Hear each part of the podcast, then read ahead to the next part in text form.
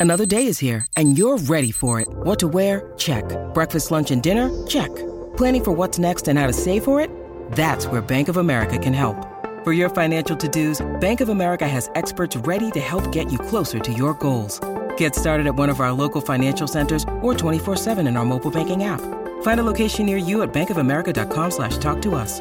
What would you like the power to do? Mobile banking requires downloading the app and is only available for select devices. Message and data rates may apply. Bank of America and a member FDIC. When you need mealtime inspiration, it's worth shopping Kroger, where you'll find over 30,000 mouthwatering choices that excite your inner foodie. And no matter what tasty choice you make, you'll enjoy our everyday low prices, plus extra ways to save, like digital coupons worth over $600 each week. You can also save up to $1 off per gallon at the pump with fuel points. More savings and more inspiring flavors make shopping Kroger worth it every time. Kroger, fresh for everyone. Fuel restrictions apply. Welcome to the New Books Network. Hi, I'm Elizabeth Ferry. Welcome to another rebroadcast from the RTB archives. So, if you had to choose between Hammett and Gertrude Stein, you would take Oh, Gertrude Stein. Gertrude Stein. Yeah, yeah uh, that's yeah. what I thought.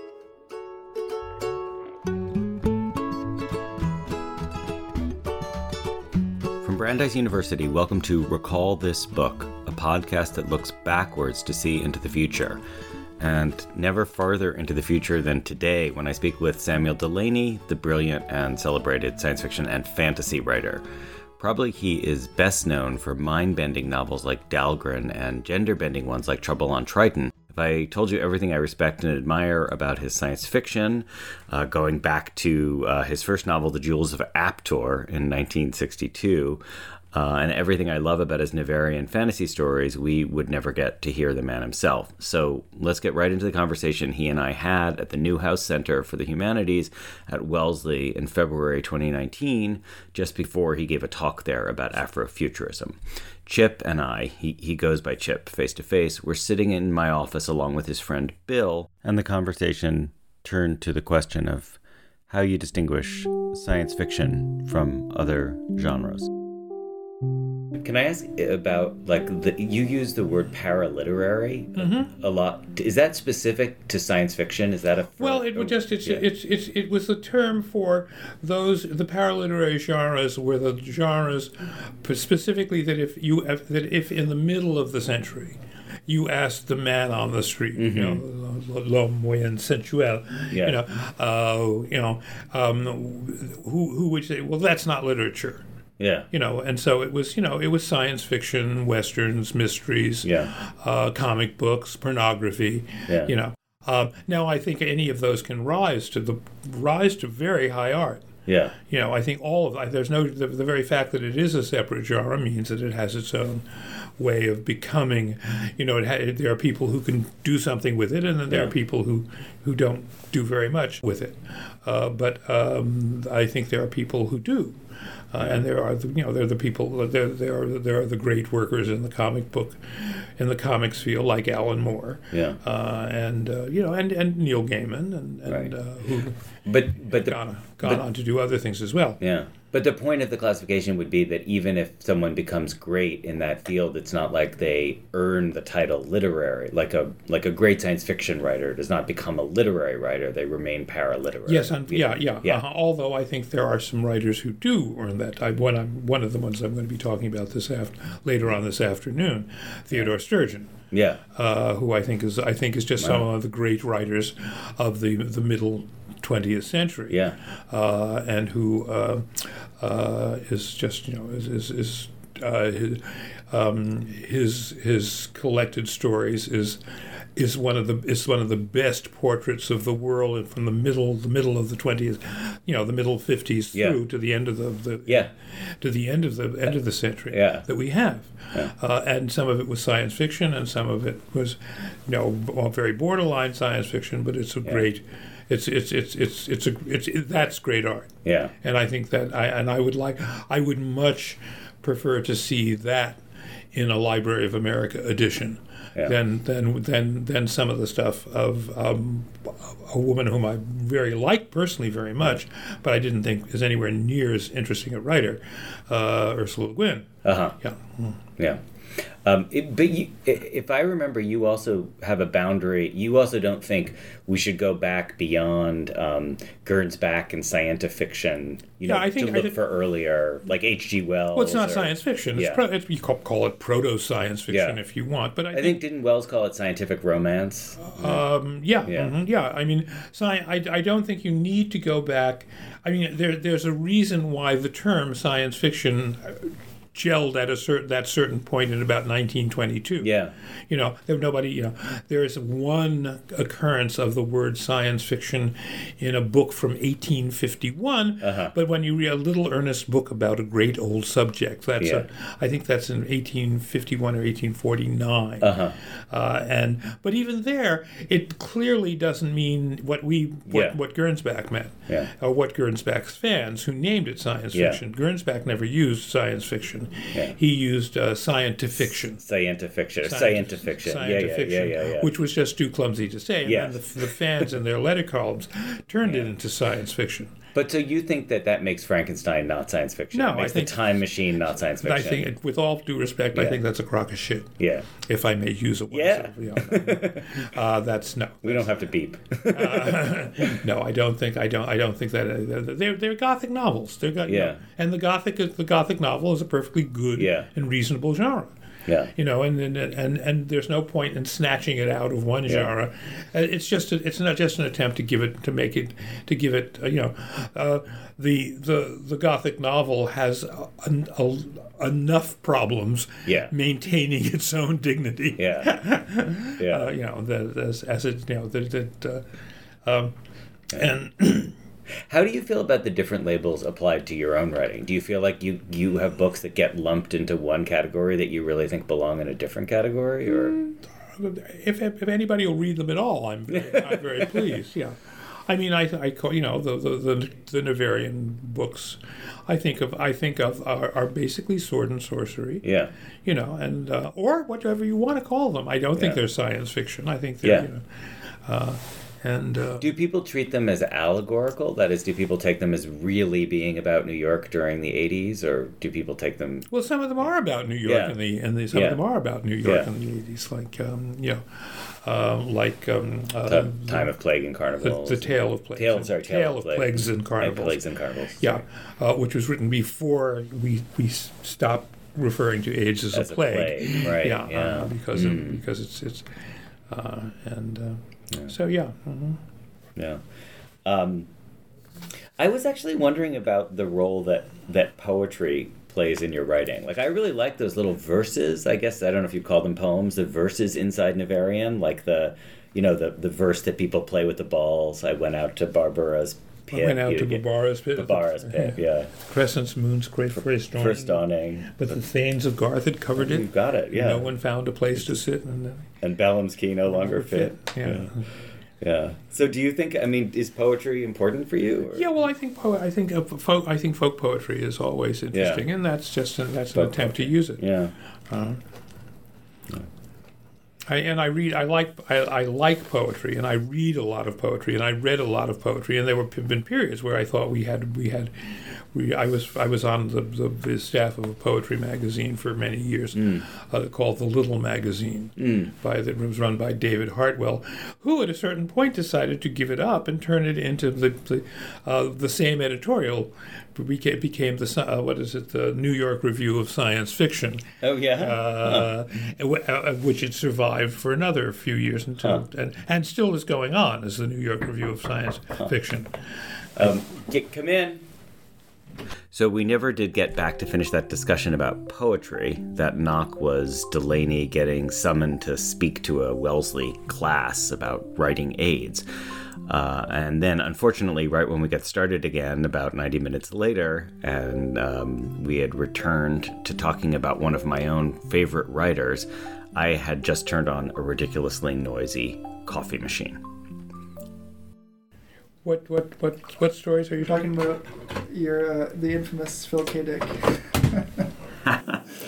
Is he infamous in your opinion? I was never a Philip K. Dick fan. No kidding, really? I like his non I like his non science fiction very much. Yeah. I like his night, you know, uh, Yeah. memoirs of a crap artist, Yeah. Mary and the Giant. I, I edited Yeah. Mary and the Giant. Oh, no kidding. Yes. Have you ever read that early one in Milton Lumky territory? Uh, no, About I the haven't. typewriter salesman? No, I haven't. I Uh, like that one. yeah. But I've the science fiction never never got to me. Yeah. I don't think I've ever finished Man in the High Castle. Yeah. And Do Androids Dream of Electric Sheep? You're not a fan of that one? Um, I like the movie. Yeah. I like Blade Runner. Sure. And there's sugar behind you, too, if you want. Yeah. I like the book better than the movie, but I know I'm I'm basically alone in that. Most everyone loves the movie more. Well, I don't. I don't think I. I don't think I ever. I don't think I ever read the book all the way through. Yeah. Again, as I said, I was never a Philip Gott. I don't know why. Yeah. I just. It just seemed very pedestrian. Well, you, I mean, you care about the language. yeah. Uh huh. And I wouldn't say he's like Yes. His politics are fascinating. I mean, They are fascinating. That's that's what's that's what's good. I mean, he Yeah. has a he has a sense of the ordinary guy Yep. that I think is great. But that's for me, that's the high point of you know. Yeah. Uh, You know, I have a friend who just wrote an article about him, and it turns out he was very pro-life. Did you know that? Like he was I'm not surprised. fierce about abortion rights. Do you want milk or sugar? Huh? Yeah. I'm also Yeah, he. I do know that. I know he got into a big argument with Joanna Russ, who is one of my favorite writers. I love her. Yeah, and uh, that they, you know, and uh, But so, Chip, something that you were saying reminded me of something you said about the sentence. Like, is that, that the sentence is the most important unit of writing for yeah, you? for me, yeah, hmm Yeah. yeah. Um, And and I think and I and I do I go along with um, Stein that the paragraph is the emotional unit Right. of the English language. right. Yeah. mhm. Yeah. But you also have it as a, it's also a point about the sentence instead of the word. I think like the part that I was reading was apropos of your skepticism about the the, the idea of the logos. Mhm. Um, yeah. So is that is that how you think of your own writing? Do you think of it as sentence sentence Basically, making? yeah. Yeah. mhm. And is that different for science fiction versus fantasy versus other kinds of No, I don't think that's where the difference lies. I think all writing requires that, but I think there. I think uh, the science fiction, you, science fiction allows some combinations of words. Science fiction is a genre, and it's, it's a genre that, that is distinguished because certain things can happen in the language in science fiction that don't happen anyplace else Yeah. um, that, certain col- science fiction tends to put make take the literal me if it has a choice between a figurative meaning and a literal meaning it's uh, the the figure the literal meaning is already opened Yeah. is always open Yeah. um, um, uh, her world exploded you know Yeah. it's not an emotionally muzzy metaphor it can Yeah. actually mean that a planet belonging Yeah. to a woman blew, blew up Right. as in Prin- princess uh, Yeah. Uh, yeah. Yeah. Princess Leia. Or, yeah, right yeah, her world exploded Yeah, I see. So science fiction is like actualization. Yes, of yes, or yeah, and or you know, or you know, or he turned on his left side, which in you know, which is insomniac tossing. Yeah, but you can turn on you, your- yeah, you can turn on the, the f- switch on your sinistral flank. Yeah. and there are all these these you know, um, uh, the door dilated, yeah, uh, which is a line from a Harlan Ellison from a from a Heinlein novel, yeah, uh, which knocked Harlan Ellison's socks off Yeah. once because it meant that the uh, you know that the door had literally dilated yeah, you know, that the, the, the, the, there was an iris aperture Yeah. thing again. yeah. Yeah, You know, in Star Trek, they always make that joke whenever they like find a 20th century spaceship. They'll always walk up to the door and say, "Oh, the door is broken," and then somebody has to go and like physically open the door because it doesn't. Yeah, right. Yes. yeah, Mm-hmm. this door is not dilating. And the the writers. Yeah. Um, but you know, I, but I was thinking of another connection when I was reading that um, Chip, which is like, which is in the Neveryon books. You're also, it seems like one of the things you're talking about in Neveryon is that the there's kinds of that, that language is a, a a powerful force. Also, Yes. there's that image of language. It's like if you write people's names down, you can control them. Mm-hmm, yeah, Um, uh, yeah. Well, I think that's that's always been a you know. Um, that that's well in the variant, for instance, the gods to have no the, the gods are those who cannot be named. Yeah, You know, they have a whole series of nameless gods. yeah, You know, it's not just one nameless god. They're all they're all Yeah. they're all they're really important gods you just don't name. yeah, you know. yeah. Uh-huh. One of the things in Neveryon, uh, I don't know, have you read the entire sequence? Yeah. Oh, you have. Okay. Well, then, you know, well, you know, it, it doesn't get capitalism doesn't get invented until money gets Yeah, invented. right. Yeah. money. Yeah. Right. Well, I was sort of wondering whether writing was the moment that capitalism gets invented, or It- whether, well, yeah, yeah, yeah, yeah, mhm, yeah.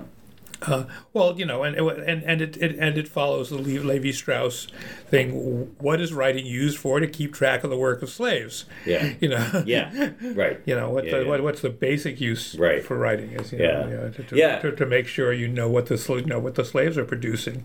Yeah, so I I was reading uh, how important Levi Strauss was to you. It sounds like you were reading Levi Strauss the same moment that I was reading some before. I, Yeah. I, I started reading Levi Strauss when people, when people first started reading him.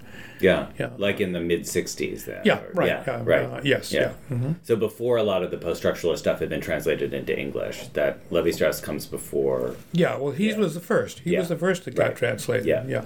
Yeah. So I I had a big open-ended question, and I kept trying to get a less open-ended way of asking it. But basically, I was wondering about the ways that people think about the categories of race and sexuality and gender have changed a lot in the decades you've been writing. Yeah. mhm. How has that?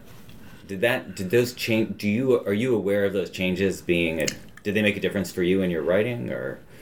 Um, well, yeah. Well, they make a difference. Certainly, they make a big difference about the way I live. Yeah. I mean, I didn't, you know, I, I mean, Stonewall didn't happen until I was 27 Yeah, years old. I yeah, mean, yeah, and I, yeah. you know, and I was, you know, and You've been published writer for like seven years by then, or eight years. right, yeah, and I, you know, and and and uh, I was one of the first people to come out in science fiction. Yeah. Even before Stonewall. Yeah. You know, but um, I didn't. But you know, and those were the ones that got me the prizes. Yeah. You know, um, things like Aye and Gomorrah Yeah. and uh, and Time Considers the Helix of Semi-Precious Yeah. Stones. Yeah. Uh, those are the ones that got got the Nebula Awards. Is it was almost. I've often said that if gay, you know, if gay people didn't exist, um, straight people would have had to invent them. But then also you had books Because like, because the Science Fiction Writers of America was not a gay-friendly organization. Yeah. Boy, was it not. Yeah. I mean, it was it was not sensitive at all. You know, I mean, some of the things that went on in the, the newsletter were enough to curl your toes. But at the same time, uh, they were very they they the, the the things that when you wrote about something like that, people like people like to hear them, and those are the ones that got the got the prizes. was it? Were you more aware of it being a of of issues around being gay, or was it was was race or sexuality a mo- like in the science fiction world? Were they both things that were threatening for you? I know you've read you've written about like you know moments where you felt like put on the spot because Yeah, right, yeah, yeah, too. mhm. yeah. The article I had in mind is called Racism and Science Fiction, and it appeared in 1998, but it's about a moment in 1968 when, at an awards banquet, the young Delany won two Nebula Awards, which is kind of like winning two National Book Awards in different categories. As he walked by Isaac Asimov's chair, Asimov said in a stage whisper, You know, Chip, we only voted you those awards because you're Negro. Yeah. In fact, Asimov you mentioned as Yeah, someone who said although something and he was making a joke. He was he was Right. making a joke when I Right. when I when I he was making a joke, but it was a reminder. He, but I took it like as a reminder. As you know nobody's going to ever forget it. Yeah. you know. Uh, Yeah. uh, you know here we are. You know here we are giving you another pri- giving you giving you a you know giving you your second prize of the evening. Yeah. But you are black. Yeah. you know.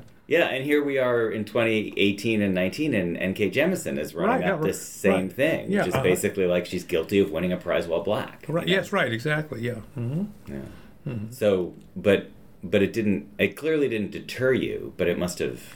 Did Yeah. it? Do you think it shaped? I don't know. I don't. I. I, Yeah. I, I do not know. Yeah. Mm-hmm.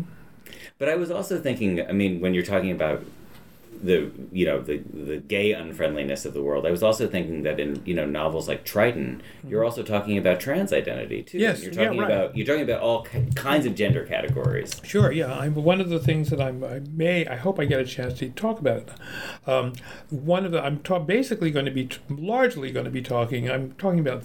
Th- uh, Theodore Sturgeon's more than um, um, more than human, Mm. uh, and um, his first novel is the novel of transgender revenge. It's really it's really quite What, amazing. what novel is that? It's called The Dreaming Jewels, or it was called The Synthetic Man.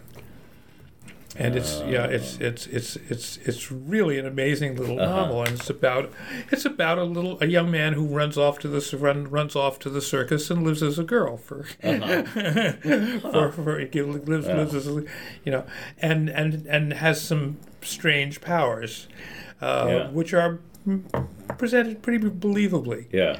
but you know but it's it, it allows him to it allows him his concern about gender and things like that is just not the same as as as you know, Yeah. as everybody else's Yeah. Mm-hmm. So do you think it's so then it sounds like I was sort of thinking you might say it's an easier world now for people who are wanting to explore be experimental, but you, you wouldn't say that. I mean it I think it's I think it's it, it- as soon as it, as soon as it's there was no at the time at that time this was this was a book that was written pre Christine Jorgensen Yeah, right. pre you know Yeah. pre uh, but it was um, Yeah, I think about things like Robert Heinlein's by his bootstraps, Right, which yeah, is, yeah, you know, yeah, yeah, sure. not the friendliest way. yeah, or or Friday, or you know, or Yeah. the, or or I will fear no evil. Where Yeah, he, yeah, you yeah, know, where where he, you know, where he, where he, you know, he ca- he carries a woman's consciousness inside his own body, Yeah, you know, yeah, and, yeah. and things like that. yeah, I should look back at that again. Actually, yeah, yeah. Fa- fair- um, it's. Un, it, the problem is, is those later novels are unreadable. they are unreadable. They, they, really are. but they're but nevertheless, what Yeah. they're about is still interesting. Yeah, and certainly, Tri- and Triton was an attempt to, to, to write some of those things sideways, you know, sideways. Yeah. Hmm. Did you do you do you think it was received that way? Because I read it now and I just think it's an amazing book. I Well, think thank it's you. Hmm. a totally yeah. It, you're welcome. but I, I, I, really value it. I, I I love teaching it and um, Hmm. yeah. But um, but do you think people took that? What do you think they get, got? What was going on? I think like some of them got, some of them Yeah. did. Um, um, I, I, a friend of mine, a, a transgender woman, said that she, the Triton made her put off uh, a trans- um, put off her uh, her her transitioning uh, for several years because she wanted to really question whether she really wanted to do it. Interesting. And then Wow. she said, but then when she decided she decided she really knew what she was doing. Yeah. And so she said, I have great, I thank you for that. Wow. You know, Wow. I didn't rush it. Yeah. So that was very nice. Yeah. That's great. It just made me think about what I love about your books, about how complicated your writing is. Hmm. And that sort of made me wonder, you know, all of the lovely meta referential games that you're playing with Steiner and, you know, the mm-hmm. different characters inside Neveryon. Do you think do you think of what you're doing as writing fiction which happens to have some criticism in it or is it your writing theory in I the do- form of a novel or yeah That's a good question. I think I, I usually have an argument. I usually have an argument Yeah. that I want to, to, to uh, although I don't want it, I want it to be an open, open-ended argument. yeah uh, like um, like um, like um, Trouble on Triton, yeah for instance. Um, you you know I, basically the the oh, question is is this guy nuts yeah or is he or is there is that guy nut- or is he hopeless or is there you know is there hope? yeah And I think I keep I have a, I have my opinion, yeah but it's you you you have to get to the last sentence of the book yeah to figure out what my what my opinion is. Yeah. You know, I think he's nuts. Yeah. I was sort of surprised by that actually when I got to the end. Yeah, I was, you uh, know. But I but but people but people have said that he's it's- he's actually pretty sympathetic. I've had you know guys say, well, he's pretty sympathetic. You know, not at the beginning. He's just absolutely intolerable at the beginning. But Yeah. by the end, you realize this, this poor nut is Yeah. is nuts. yeah. Can I read you one of my favorite lines uh, from Sure. uh, this is uh, inside in Neveryon. I'm not sure exactly where it is, but it's you're describing how being in the world of Neveryon works. You say, "Imagine going to a wonderful gallery exhibit." Do Oh, you right. remember this? Oh, yes. With an intelligent, witty, well-spoken, and deeply cultured friend, an expert in the period, richly informed on the customs and economics of the time. Um, and a, a friend who you only wished, as the two of you walked from painting to painting, would shut, Shut up. Shut up. Yes. So is that how you think That- about? this was this this Yeah. this this this was not me. This was Elizabeth Lynn. Oh, Uh, in fact, I I ascribe it to Elizabeth Lynn, Yeah. who said this at a party. yeah, She liked them. She said, you know, and and and I thought, what a what a great what a great description of the Neveryon. yeah. So I included it. Do you take it as a compliment or? Well, not as a compliment. I think it's accurate. yeah, because it, it, it what you you said you you said um are am I am I a Proust fan? Well, it's Yeah. kind of Proust like, you know. Yeah. It's Proust is like that, you know. Um, you at a certain point you wonder how long is he going to go on? How long is the sentence going to go on? Yeah, you know. Yeah. Uh, and I do I have a great deal of respect for this Chandler Hammett, Yeah. tough guy, quick, yeah, you know, sense. Yeah. yeah, which which, Yeah. which I'm always aspiring towards. But yeah. then I'm Hemingway and the six-word short story. Right, yeah, right. yeah, yeah, yeah. yeah. mhm. But that's not you. No, no. I, you know, although I, although I'm, although I'm always dragging it behind me. Yeah. Yeah. That's actually really interesting. Yeah. So you're not. So if you had to choose between Hammett and Gertrude Stein, you would take Oh, Gertrude Stein. Gertrude Stein. Yeah, Yeah. uh, that's yeah, what. I yeah. yeah. I think she's one of the great critics of great critics of of the tw- and and a great. Uh, I used to go and I used to go on New Year's Eve. There was a place called the Paula Cooper Gallery in New York, Yeah. and for from nineteen before 1982 until till the place closed down, we would go to, and every year we would alternate between reading Finnegans Wake, pa- wait, pa- Wake paragraph by paragraph, Yeah. and reading the makings of Americans. Wait, which gallery was this? The Paula Cooper Gallery. Yeah, I went to that. I went to that when I was in the end of college, like There you 1989 go. or Well, you, I'm surprised Yeah. if you kind Yeah. of three o'clock in the morning, you might have seen me reading. Ah. wow. Yeah, the Paula Cooper Gallery. Wow. Yeah, That's Paula amazing. Cooper. Yeah. mhm. Wow. Uh, no, I would. I. Uh, Yeah. I like to. I, I read. I used to read there. Basically, use me and Richard Castellanos would Yeah. get together, and and we and, and and I think over the fifteen years I did that, Yeah. I must have read all of Finnegans Wake out loud, Wow. or at least you know, or at least been you know. Be- Because we invariably, what would happen is we would take every other paragraph, uh, Richard and I, and invariably at three o'clock in the morning on you know on this on the after the first day, the next three readers wouldn't show up. Yeah. And we just go on reading. That's awesome. You know, and so we, we just Oh, we got to get one of those in Boston. Yeah. Mm-hmm. We, need that.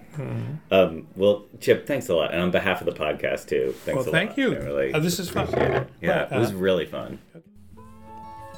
Recall This Book is the brainchild of John Plotz and Elizabeth Ferry and is affiliated with Public Books and today was recorded at the Newhouse Center for the Humanities at Wellesley College. Our music comes from a song by Eric Cheslow and Barbara Cassidy, Fly Away. You may be interested in checking out our recent interview with Madeline Miller, author of Circe, and my conversation with the comic novelist Steve McCauley. Upcoming episodes also include a conversation with the poet David Ferry. Finally, thanks so much for listening, and if you enjoyed today's show, it would be incredibly helpful to us if you took a minute to write a review or just rate us on iTunes, Stitcher, or wherever you get your podcasts.